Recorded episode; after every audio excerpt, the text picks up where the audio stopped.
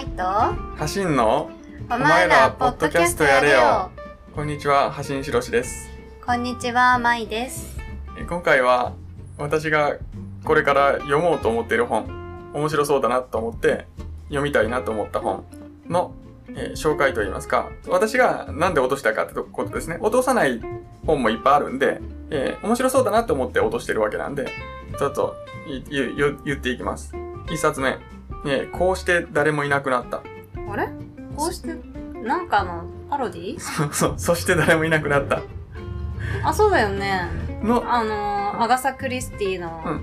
そうそう、それを元ネタにした、オマージュ作品、そう、オマージュ作品の中の、数あるオマージュ作品の中の一つ。えー。でこれはアリス川アリスって言うと知ってる？な字面見たことある？わかる？知らない。知らない。てかジャケットかわいい、うん。これは表紙も、なんか、ね、ね、猫？ネズミ？ネズミと猫？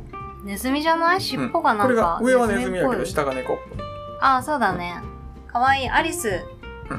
アリス川アリスのアリス。ああだからこのジャケッそトなのかな。う。で、わアリス川アリスさんは古い人、結構。あそうなうん、の、推理、推理小説書いてる人かな。俺は一冊も読んでないし、全然知らないけれど。で、なんで落としたかというと、俺はそもそも、清、清流、清涼院流水さん。清涼院流水さんのうん本を読みたくて、で、うんコズミックっていう、確かそんなタイトルの本で話題作があんねん。あ実家にあったわあ、ま、そう、それをマジで読みたい。本当、うんへえでそれを読みたくて、それ対象になってるかなって、Kindle Unlimited で落とせたらいいなって思って検索していくんですけど、あるかなって思って調べたら、えー、清涼院流水さんのはなかったと。で、なぜかアリス川アリスさんが出てきて、清涼院流水とアリス川アリスってなんかな、わからん。何の関連かわからん。そういうこと？なんか似てるからじゃなくてそうそう、になんか、そうそう、あ、推理、推理関連で出てきたらきっとおすすめで。そうだよねまあ、とにかくこれ落としました。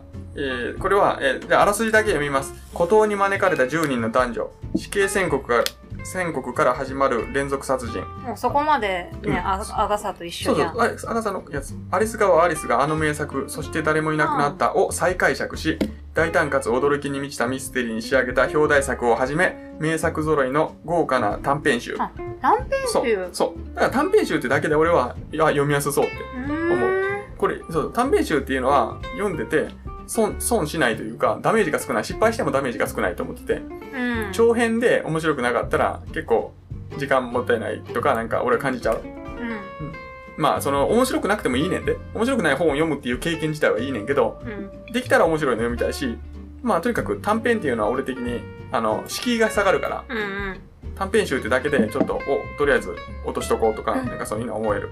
はい、これ一冊目です。次。木田玄。確か木田玄さんやねんけど、木田玄の最終講義、反哲学としての哲学。で、これは、えじゃあ、あらすじさっき読みます。うんハイデガー哲学の革新は反哲学の哲学にある。え若き日の絶望の中で出会ったハイデガーを読みたい。一心で大学に進学。え哲哲学三昧の日々はいつしか50年を経過した。現代日本を、現代日本を代表する哲学者が自身の性と哲学を語る。うん、この木田玄さん、木田玄さんわからんけど、ごめん、わからんけど、な、亡くなったかもしれん。結構年いってた人で、うそうわからへんけど。で、この人の反哲学系の話が俺好きで、ていうか反哲学ってものが好きで、うん反哲学っていうのは、哲学に対する反やねうんん。で、ニーチェも反哲学に含まれる人で、うん割とそれまでの哲学の流れを批判するっていうう。んで、俺はさ、哲学っていうのは、の批判力、哲学っていうものが持ってる、あの、根本から問い直すみたいなうん力というか、そういう働きが好きで、疑う。だから哲学日常的なことをも疑ったり、根本的に物があるってどういうことだろうとかいう、当たり前のことを問える。うんで、それがさ、哲学に向かうのが反哲学やねん。うんちょっとわかんなかてった哲学史というものがあったと。うんこれまでの歴史の中で。うんで、割と問われてきたとここととか、問われ方の形式とかが、割と哲学っていうひとまとまりで言えるぐらいの流れがあったと。うんその流れに対するカウンターやねん。うん反哲学。うんそれってなんか違うくないって、その問い方変じゃないとか、例えば。うんそれがハイデガー、これ、ここはハイデガーって書かれてるけど、あとニーチェもそうやねんけど、うん。俺ニーチェその人はハイデガーが好きまあハイデガー自身が反哲学な人で,、うん。でその人を解説しながらうん。自分の切り口で話すって感じ、そうそう自分の人生とそうそう自分の人生と絡めてってことみたいじゃあノンフィクションって感じなのかなあどうやるノンフィクションっていう ノンフィクションっていうくくりかは分からない、うん。この人の反省を語られるねんうで、まあ、それはそれで俺あの興味はある関心はある。うん。哲学そのものから離れるかもしれんけどなんか哲学例えば俺哲学好きやからうん。他の俺以外の哲学が好きな人の人生経験とかなんで好きになったかとか好きになった後にどういうふうにか関わっていったとか勉強していったとかみたいな流れとか、うん哲学好きになる人ってどこかであのなんか変な人やからうん。ちょっとちょっとなんか普通に生きていけなかった人とかやからうん。ちょっとその話として知りたい。うんうん。ことした。はい。次。3冊目アックス。おお伊坂伊坂幸太郎の殺し屋シリーズの3部作の3作目ですでこれがアンリミテッド Kindle アンリミテッドすごいよねなってた。2020年発売や。割と最近だよ、うんで前これ読んでるねんな。読んだで、3部作っていうのが、グラスホッパー、マリアビートル、アックス。で、私はに全2作は読んでるんですよ。うんで、めっちゃ面白くて。うんうんあうんあでもねそれねあのー、何？ちょっと名前は出て出てくるけど、でも全く違う人の話がメインって感じ、うん、なるほど。あの、グラスホッパーは、主人公がいて、あ、なんか一応登場人物関わってたよな。グラスホッパーとマリアビートルは。うん。で、ああああれだ。なんだっけ。ミツバチじゃなくてうん。スズメバチ、うん。スズメバチがうん。結構かぶってたかな、あ、うん、あのーグラスホッパーとうん。マリアビートルは、でそれは朝顔、うん朝顔出てきた気がする。あの、ま、えっとグラスホッパーに出てきたオシアうん、うん。オシアの朝顔が出てきた気がする、ちょっとあの詳しく覚えてない。や、うん。前的に3部作で言うと、どういう印象？どれが一番おもろかったとか？俺、マリアビートルめっちゃ好き。あーマリアビートルかな。マリアビートルは殺し屋がいっぱい出てくるからおもろかった。殺し屋同士のバトルやし。あそれは、うん。そんなに数出てくるわけではないけど、なんかねあの主人公がなんだかんだちょっとあのー愛あ愛愛すべきキャラクターというか、あのね共済家なの？うん。あの妻がい。伊坂そう妻が怖いっていう共済家の主人公の男の人が殺し屋なんだけど、あの殺し屋だからさ強いしあのこうまあ強いんだけどでも妻のが強いっていう、うん。なんかそれがなんかキャラとして良かったかな。うん共済化の話は伊坂あれでも、あれも共済化やね。えーモダンタイムスねあモダンタイムスね。あの妻なかなか強かったよね。た戦闘は強かったけど、モダンタイムスは。うん。アッアクスも。ックスは戦闘は強くないかな。シリに引いてるって感じ？うん、そうそうそう。アックスもジャケットっていうか、あの、ジャケットって言わへんのこれ。表紙、表紙。あ、ジャケでいいの。ジャケでいいよ。ううん。表紙がいいね。あこれが好き。あ、あんま、河川。気にしたことないこれ河川敷で。うん。うん、なんか太っ腹だよね。アンリミテッドで、伊坂の殺し屋人気あるやつがさ、全部出るって結構レアな感じだし、うんもしかしたら期間限定かもしれないから。ね、アンリミテッド入ってる人は今のうちにうん。落として読んだ方がいいかもしれない。うん。うん。で、全然買ってもいい面白さだと思うんで。うん、そうだね。面白いでち。なみに本屋大賞らしい、これ2018年。あ、そうなの、んアックス？んへえ2018やな。だだから、文庫が2020か。うん。多分そういうことやな。うん。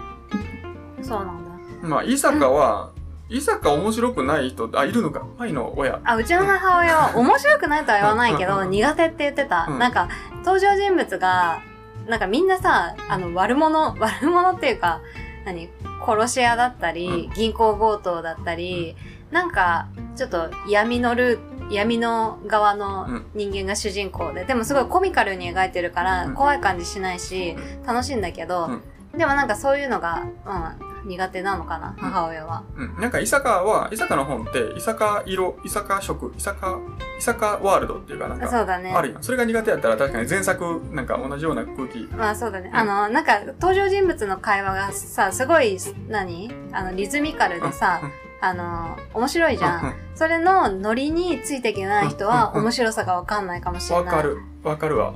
なんかすごいさ、す何？スマートだしさ、俺あれめっちゃ、めっちゃ、俺はめっちゃ好きやから、伊坂の本読んでて好きやねんけど。でも読み方によっちゃさ、あれな、あの面白さがピンとこない人からしたら、軽い、はい軽口の連続なんて、なんあか、あ。まあそうだうんね。言ったらアメリカンジョーク的なところが俺あると思ってて、ピン、ううんんうんセンスいいよね、会話の。俺はな、俺はな、もうそう思ってる。伊坂めっちゃ戻ると思ってる。センスの塊です。だから伊坂とかは普通に登場人物同士の普通のちょっとした会話が面白いから、ほんの、ほんの日常会話が面白いから、うんも。う小説の小説として全体が、全体がどうこうじゃなくて、普通に登場人物が口開いてるだけでなんか、面白い。笑えるってわ分かってるから、だからほんまに、おおそう好きやな。好き。俺、伊坂おすすめ。うん。お伊坂は本好きな人にも、本の初心者にもおすすめっていう点で、超、超おすすめ。でも俺読んでないのいっぱいあるから、こうんれからまだ楽しみがいっぱいある。私結構読んじゃった。うん。はい、次。日本アパッチ族。小松左京。小松左京は読んだことないんですよ。前もない。ない。うん。SF? SF ってそんなにな、てかに古いの、あんまりそんな古いの読まへんか。うん、そイメージんなに。、イメージ。うんまあこれは名作らしいんで、で、アンリミテッド対応だったんで読もうと思います。あ、とりあえずタイトル、あアパッチ族って本当にいんのかね？アパッチって何やった？俺アパッチってなんかピンってきてない。わかんない。アパッチ族ってなんだろうね。なんか本当にさ、うなんか部族として存在してたのかな？うんこれに日本をくっつけて、日本のアパッチ族みたいにしてんのか、そうんそれともなんか完全に架空な、うんなんかな、ひょうきん族じゃないけど、なんとか族って言って何かを表すみたいな、あの、そういうのの一個なんかなって。ちょっとごめん、アパッチ分からへんから、あれ。タケノコ族みたいな。そそんなそういうこと。で、ちょっとあらすじだけ読んでみるな。うん会社の上司の鼻を引っ張った、引っ張ったために、鼻会社の上司の鼻を引っ張ったために懲戒免職、さらに3ヶ月以内に就職しなかったとして、失失業罪で逮捕、追放の判決を受けた木田福一。木田福一って名前福一福和。うん。福和？これ前やったらどう読む？うーん、福一。福一。木田源と関係ないですよ。木田が出てきましたけど、また。さっきの哲学のは木田源ね。木田さん。えー、ちょっと待って。公平、公、公、公平跡地。何これ？ちょっとごめん、こう、工作公平。ごめん。ん公平、こう、わかんない。平やな、多分な。平跡地に追放された彼は、餓死寸前で野犬に食われそうになっていたところをアパッチ族に助けられた。うん。赤道色の肌を持ち、鉄を主食としているアパッチ族。木田は彼らの一員となり、謎に包まれた生態と生き様について記録していく。あ、そういう話や。だから、自分がなんかピンチになって、うん社会からなんかおいお通報されて、うん餓死寸前のところで、え助けてくれたのがアパッチ族。で、アパッチ族は肌の色とか人間じゃないよ、これ。人間っぽくない。赤道色の肌を持ち。赤道色の肌ってだ赤、から、赤道。うんあのー、あれじゃないの？なんか南南国、南国じゃないあ、。そのぐらいの色のこと？だと赤道。、色ってそういう意味だと思ってた。わかんない。赤ちゃんみたいな、赤ちゃんくらい、うねん。鉄を主食としているよ、でも。だからこれは人間じゃない。これはすごい。人間じゃないのか。SF? うん、SF やな。うん木田は彼らの一員となり、謎に包まれた生態と生き様について記録していく。ぶっ飛んでるねう。んうん、おもろいな。だから意味わからん奴らの中で通話していく中で、記録していくと、そいつらについて。面白そうね。初の、初の長編にして最高傑作の呼び声高い記念碑的作品う。ーん。1971年やって。生生まれる前やから、ちょっと前文章的に読みにくいかもしれないですけど、きっと面白い。発想が面白いんですよ。え、でも出版がさ、何？新しければ読みやすくなってるかもね。ああ、まあな、まあな。どうやろな、木田、うん、小松左京ぐらいやったら多分文章書いてないと思う。わからんけどなう。そっか。次行こう次。次、えー、科学哲学者、柏木達彦の哲学革命講義。ちょっとこれも落としただけなんで、これも、これとりあえずいいです。なんか、哲学、哲学ね、いろんな切り口から私読みたいんで、あの、うん、もういいんですよ。とりあえず、哲学関連で、か書かれてたら、た読んでみる。読んでみる。アンリミテッドね。そうそうそう。うん。なんかここでちょっと簡単に簡単に言うとあらすじ、絶対的真理を求めたデカルトとカントの認識論的転回、そして理想、理想の言語を夢見たラッセルとウィトゲンシュタインの言語論的転回。哲学史の二大革命から西洋哲学の全体像を読み解く、柏木シリーズ第3弾って書かれてて、うん、ちょっと読む気にならないわ。オッケーオッケーごめんな。ここな。認識論的転回っていうのと、うん言語論的転回っていうのがあると。この転回っていうのが2個あん、2個起きてんねんけど、うん哲学の中でもう1個ぐらい起きてたと思うけど、うん転回っていうのは結構大きいことやねんよ。うんで、なんか、なんか、認識論はな、物を見ているとき、物を、物について考えててん。うん。哲学でな。でも、物について考える前に、物って物を捉えてる人間の認識、うんこっちを考えないとあかんのちゃうかみたいな。うん。それが認識論的展開。うん、物について考えれる、考えれると思ってたけど、うん私たちの側の認識を、に実は制限がかかってると。うん、認識側で制限かかってるから、そっち、認識先ちゃうかってことな。うん。でも、言語論は、認識とかの先の話で、うん、結局、なんか認識したことを言葉にしてると、私たちは。うん、で、考えたりも言葉でしてると。うん、じゃあ、言語なんじゃないかって実は制限。うん、で、言語のこと考えなあかんのちゃうかみたいなこと。うん、うん、それが展開。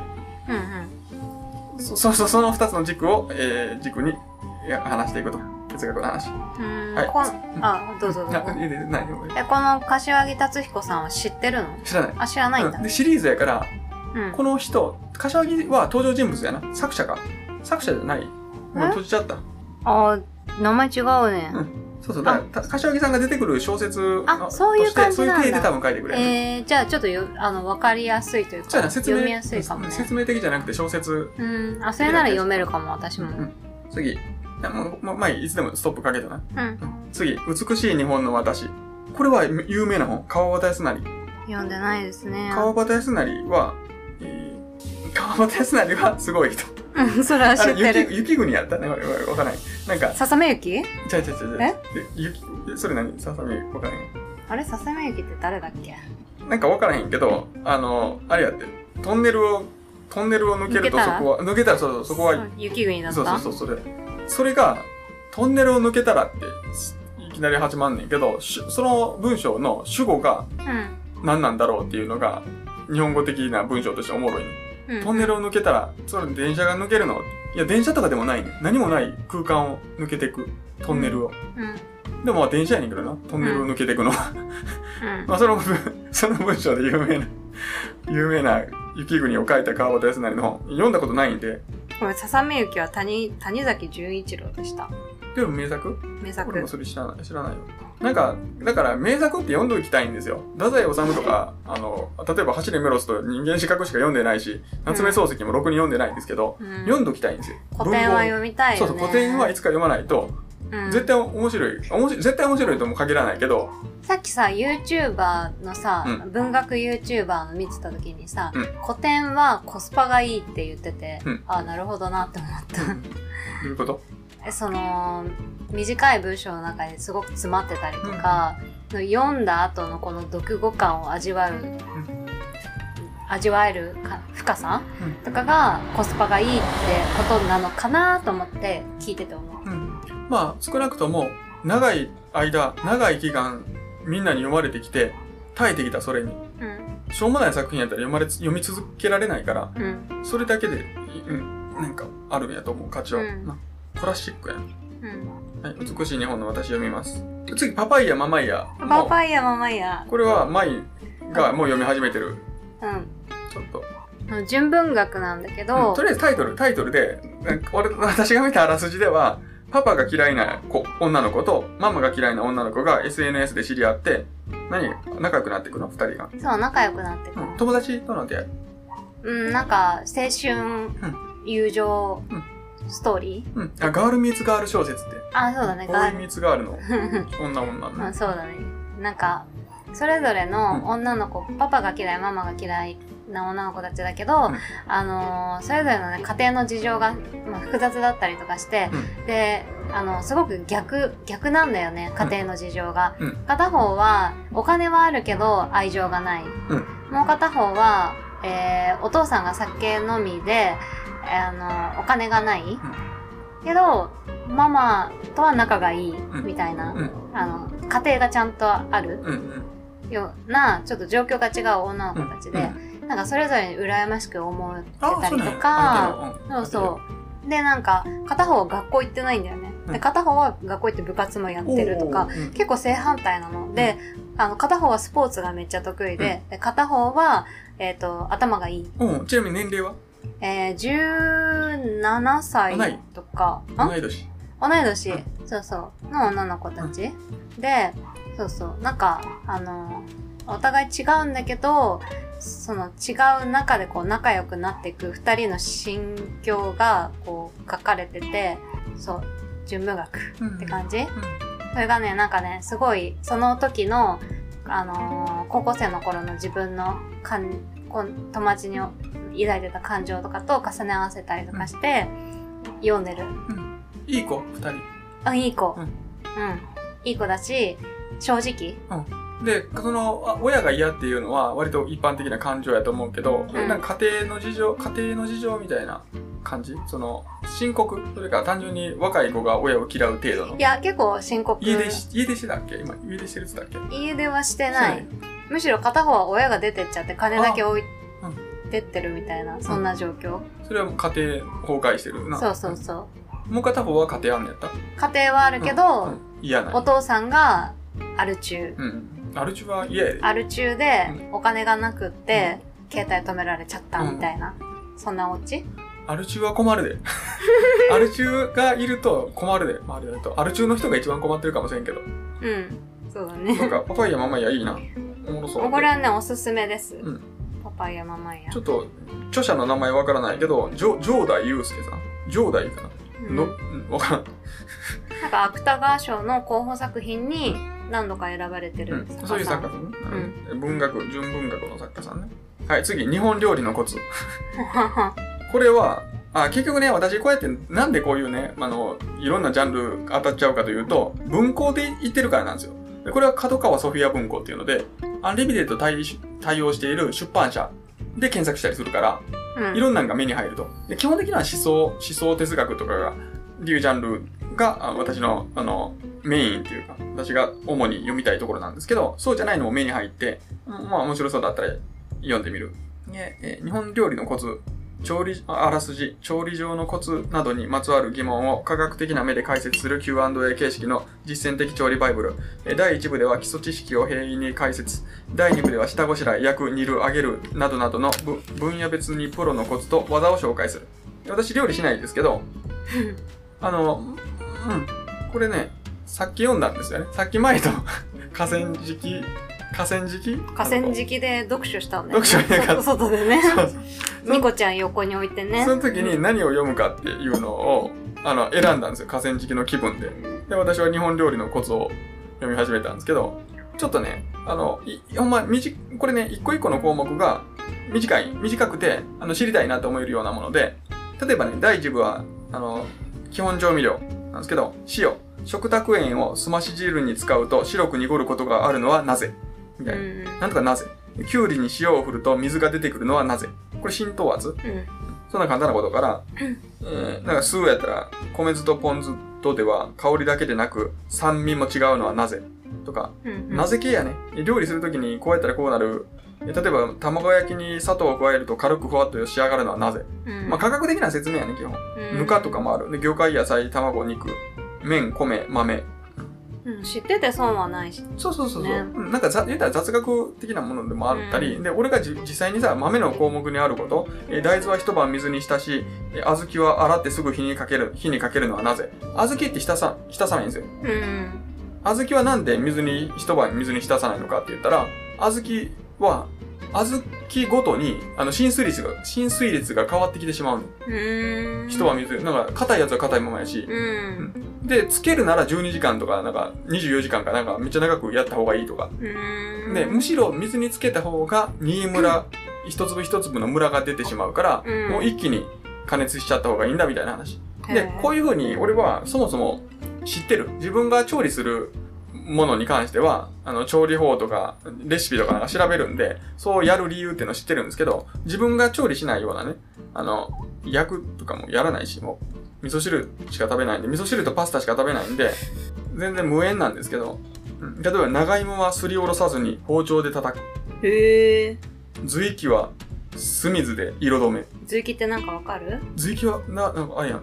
あれやん。俺知ってるって。私が教えたよ。うん。じゃあ、随気はそもそも知ってた。え？うん、ほんま。本当に？随気ってな、なんか隠語でもあんねあ、そうなの？ん。男性器を指す。へえ。ほんまやで、どっかの。知らなかでもそんなん、そんなんありそうやろ。あの、どっかの地方で。うん。そんな、うんラッパーでおんねん。AKA 随気って。別名随気さんが。知ってたよ。随気何やった？うん？里芋の茎。芋の茎。里芋。里芋の茎。うん？で、吹きの塔は揚げるとアクを感じない。こんなんも吹きの塔をつ積みに行った時に俺調べて知ってるから。まあだからまあまあいいね。こんにゃくは手でちぎる。これもなんか、うん夢な、夢な話。まあこういうなんか、こういうのって一個一個、まあざーっと流し読みするだけでも、それなりに楽しめるんで、うん単純に料理にも科学がいろいろ使われてる。料理の、うん、おばあちゃん、おばあちゃんの知恵？知恵とか、そうそうみんながこうやってきたってことを科学的に説明されてる。うん単純に面白いですよね。で、結構項目が多くて、もう今ざーっと見てるだけでももうすごい数ある。うんうん、面白いね。なんか料理上手くなりますよ、これで。あの、意味がわかるから。うんって感じです。今何冊いったかわからないですけど、全然40冊あるんで、どっかで止めます。ラストにふじゃあ、さわしいのじゃあ次ラスト。ラストで選びますね。でも選べないな。じゃあ、じゃあ、もうタイトルだけでいく。て哲学思想史。で、次、日本の階段。日本の階段、階段って、あの、怖い話。面白そうわかるわかるかいそういう意味な、うん世界の名作を読む。これは、えーえードン・キホーテとか罪と罰、そういうの。ボバリー夫人知らんけど、そんなんの読む、読み方とかやと思う。次、短歌始め、始めました。えー短歌、五七五七七で、短歌始めた人のエッセイやねん、確かこれ。面白そう。やねん。短歌始めた人が短歌を考える。うん短歌って多分面白いものやで。あの、五七五七一とかいう制限があるところで、うんなんか言おうとするっていうの自体が面白いから。うんまあ作詞じゃないけど。次、豆な、豆な話。豆な豆の話。私豆食べてるんで、豆好きなんで。えー豆な豆の話、世界の豆食文化を訪ねてみたいな。で、まあ、じゃあ次最後にする。じゃあ、私が一番楽しみにしてるのを言えたらなって思うんで。じゃあ、これにする。米、米原万里さん。米原万里さんと思うけど、読み方。マイナス50度の世界。え厳しい自然条件に見事に適応しながらたくましく生活するヤクートの人々。ロシア語同時通訳としてシベリア取材に同行した著者が現地での驚きの日常生活をレポート。米米原万里さんやと思うんですけど、ロシア、ロシア語の通訳をしてる人かな？通訳してた人かな？多分、ロシア文学とかに詳しい人、多分な。で、てか、ロシア、でめっちゃ面白い人。で、もう亡くなってるねんけど、うん。そうそうそう。この人の本、この間、あの、おすすめしたけど、多分この人が書いたら何でも面白くなるような、そういう人やから、そういう期待できる人やから、マイナス50度の世界っていう、全くマイナスさ、50度の世界を読んだら冬のあのー防寒がわかるかもしれないね。そこで生きてなんとか。なんとか族？うん、ヤクートの人々。ヤクート？ヤクートってわからんけど、ロシアのやな。はい。じゃあロシアのヤクート族から赤道のアパッチ族まで。赤道なん？あ、赤道は、赤道ってごめん、赤道って意味やねん。赤に銅。赤道直下の赤道じゃなくて、赤道の肌ってあ赤道の肌やから、多分、てアイアンマンみたいな、はいはい。そそういう意味やっうわめっちゃ犬だ威嚇しとる。どこにもあったかれてん。のはい。じゃあ、アバッチ族ね、楽しみにしてしてます。まあ、ちなみに前回あの私宮沢賢治の父とか言ってあの本読みたいって言ってたんですけどあれ銀河鉄道の父でした、うん。今日借りてきたんであのこれから読みます、うん。それは一応さ、俺、あの、ポッドキャストの放送内容の説明のところに、うん書いてたねそうそうそう。うん銀河鉄道の父ね。うん読みたいと思いますはい。じゃあ、今回はこの辺で、あの、読書をして、しましょう。皆さん。じゃあ、ありがとうございました。またねーまたね。またねー